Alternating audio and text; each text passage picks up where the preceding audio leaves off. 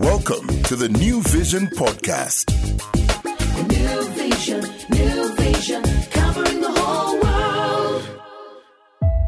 In 2020, a New Vision undercover journalist traveled to United Arab Emirates to investigate the realities of girls traveling to work as maids in Dubai. This time, New Vision got another undercover journalist to go through a licensed company and find out if regulations apply. The project, which took more than a year, reveals harrowing experiences of girls in detention camps in the center of Kampala, unacceptable mistreatment, violation of human rights, corruption, sex and drugs are going on under the nose of civil leaders and security organizations. We now bring you this series. Download the podcast episodes on Vision Digital Experience app on Play Store and App Store. Episode 3 I can call the hostel a detention center because it was. I came to get recruited for Cheo in Saudi and ended up in this hostel where I was promised to wait for my papers, which were said to be almost ready. I was told we would leave any time and, in fact, instructed to come with just two dresses. But a month was about to elapse. I wasn't alone. We were about 140 people, all waiting to go the next day. No one was going, but the rest staying on hope. We were not allowed to leave, and anyone caught absent, we were told, would be expelled and travel papers cancelled. The conditions were bad loss of freedom, poor feeding, poor hygiene, lack of amenities, and growing frustration was the order of the day. There was a girl I will call Mina, not her real names. She was always crying and on the phone midnight. Her time was always midnight when everyone was sleeping. I would hear her whispering and crying on her phone outside. One day, as I tried to chat with her, she broke down. But now I was getting used to the tears at the hostel. Everyone had her own story, and girls would break down during the narration. For Mina, I found her story so sad. This young girl in her mid 20s was married with three children back in Busoga. In her narration, her husband was a taxi driver. She was a tailor back in her village. She narrated that after her husband got an accident, she was left responsible for him and the children. The sewing machine could not do much. They both agreed that she goes to Saudi so she could support the family. Her sister linked her to Florence and Richard, who were her agents. She did not have a passport.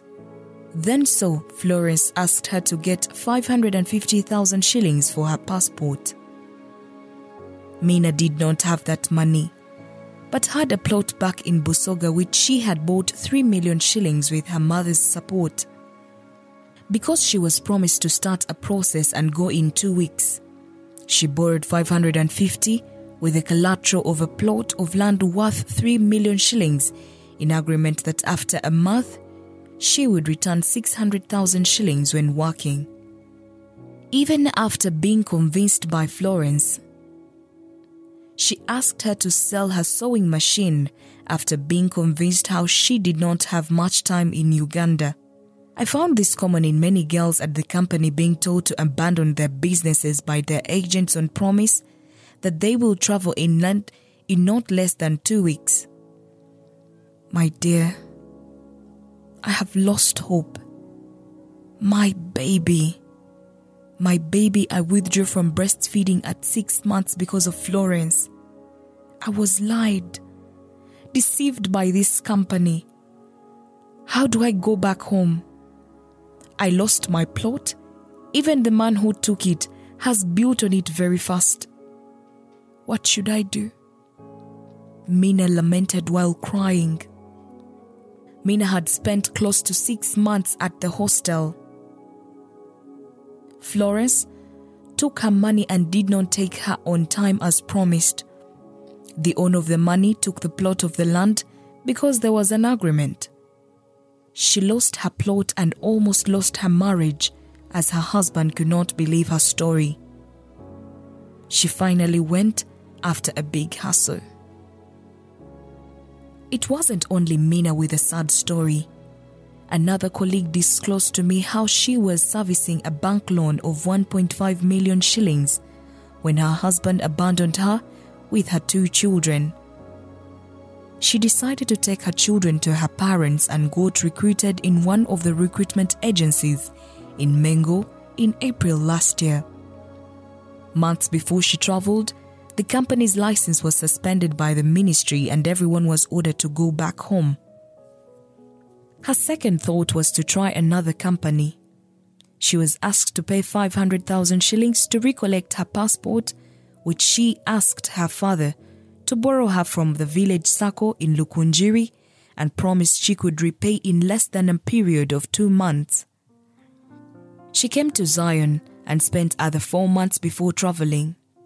She resorted to switching off her phone to avoid being tracked by the bank since she failed to service her loan and the sacco loan her father borrowed for her. She would cry every day and complain to the company because of the many delays, yet she's expected to have been traveled and working.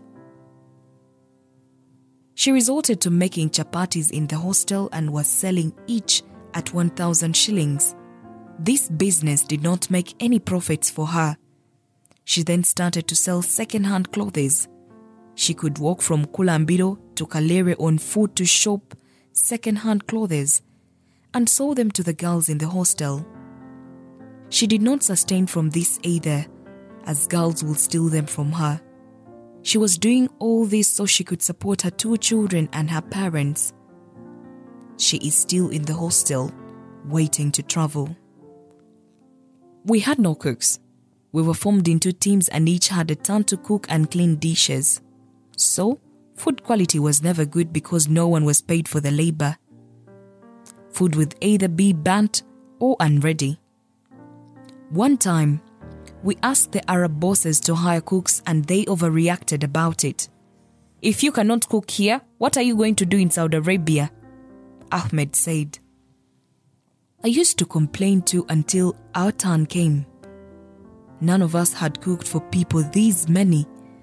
I couldn't mingle posho for 140 people. Fortunately, we were about four struggling with the mingling stick. That day, girls almost rioted due to poor food. I remember one of them, called Nanteza Olivier, confronted and abused me with no ordinary words. In the process, she worked herself into frenzy and moved forward, raising her hand as if to slap me. My fellow team members came to my support, and we almost threw missiles of posho against each other. Because of too much work that day, I felt so much back pain, headache, and dizzy. Not even Panadol was given to me. I arrived on the 16th of August 2021, and three days later, we were told we would all shift to a new place. I could tell from the panicking Arabs that something was amiss. Then rumors came saying the landlord has ordered us to leave after being shocked by our numbers. But when Ahmed came to tell us to go, he blamed the eviction on us. He said some girls had gotten used to the neighborhood and started jumping over the perimeter wall to look for men, alcohol, or escape back home. We were only allowed to leave the premises for medical reasons. But, according to Matron Harriet, the house belongs to one of the senior lecturers at Makerere University and had rented it for six months at 3 million shillings each month. But the landlord discovered the premises were being mismanaged and the local leaders were overwhelmed by complaints from neighbors about noise. Another theory was that Ahmed was tired of paying bribes to police officers to ensure his detention project was not disorganized. That one of his staff would connive with other people and authorities to threaten to arrest him in order to get more money from him. There was not much to prepare to leave with. We were told to shift that afternoon to a new hostel. The girls were ferried away in a mini truck, beds, and mattresses. I was told to stay with another colleague because we hadn't done GCC medicals. The rest were hurriedly aboarded on a mini truck on top of the mattresses while Arabs recording the fights and driven off. My colleague and I stayed with matron Harriet, her daughter Gloria, Christine, all as staff, and one Arab called Majid who was sleeping in one of the rooms. Matron Harriet told us to clean the premises and that she didn't want to see anyone either. We swept, cleaned, mopped, and scrubbed the floor, including the pavers, before bedtime and at 6 a.m. One of the Arabs shifted to sleep with us in one of the rooms. Ahmed and another colleague were sleeping off site. The five of us were told to sleep in a store next to the kitchen. To start the process of going, we were then taken for a medical. The Gulf Cooperation Council, GCC, is a medical examination done on migrant workers traveling to work in the six Gulf countries of Kuwait, Bahrain, Oman, Qatar, Saudi Arabia, and United Arab Emirates. Before the GCC medical, Ahmed insisted on doing his medical on us first. He said it pays to be sure of your status before the official test. So, he asked Richard our earlier tests made as tests for HIV, syphilis, pregnancy, and hepatitis. Then we went for GCC. Abdul Karim, one of the staff, said GCC costs $70. You book online and each is allocated to specific hospital.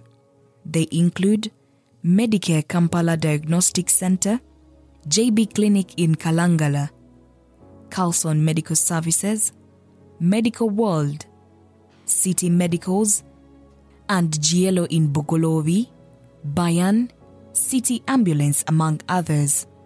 I was sent to Medicare Kampala Diagnostic Center, based in Bukoto on Kira Road on August 24th at around 1:15 p.m. We were about 25 from different companies. The receptionist at Medicare Kampala Diagnostic Center was rude. You! You look pregnant. What are you going to do in Saudi? She hurled questions at me. Worse was to come. A young, dark, handsome radiologist called the five of us inside the room and warned us not to play games when he asked us to undress. Remove all your clothes on the upper part of your body and let the breasts have fun. No games. If you're shy, march out. I have no time for you. He stated before looking at each of our breasts. He noted those with sagging breasts and asked the owners to lift them up and place the chest on the machine. In the next room, number three, we were again asked to undress for pregnancy checking. While there, a slender chocolate nurse asked us to take a jab, which I protested, saying we hadn't been told or briefed about any injections. I was told if I opted out, it would be the end of the medical. The rest of the girls took it and continued. I insisted on being edified about the job, and the nurse yelled back, warning me against disturbing her. She had no time to explain. I either take the job or leave it. When I had decided not to take a job, I peeped into the box which had vaccines behind the nurse's back. It had a word, rubella, on it. I later learned that the vaccine is used to prevent rubella virus, which causes German measles. See, it's just a vaccination against measles. We have ever taken this because this is not my first time going to Saudi. It is not dangerous. One of the girls confirmed. I didn't know whether to believe her or not, but I accepted the vaccination. But I accepted the vaccination. Soon after, I started feeling funny, sick, nausea. I don't know if it was an effect of anger or anxiety. However, back at the hostel, the girls insisted it was a fake label and that what we had received was for family planning, that it was intended to stop us from conceiving for Arabs for the next two years. That label is put to confuse us and to protect the medics from legal suits. When I confronted Ahmed about this, he seemed to have no idea. He allowed me to go back to the hospital and ask for the details. We were told that the girls who went to clinics like JB Clinic did not get it. It tortured me psychologically. I was also mad that the other girls didn't care whether it was rubella or family planning. When I called the hospital about it, a man who picked the number 0701 387148 introduced himself as Muhammad Shoaib Gori, explained that it was MMR, completed as measles, mumps, and rubella.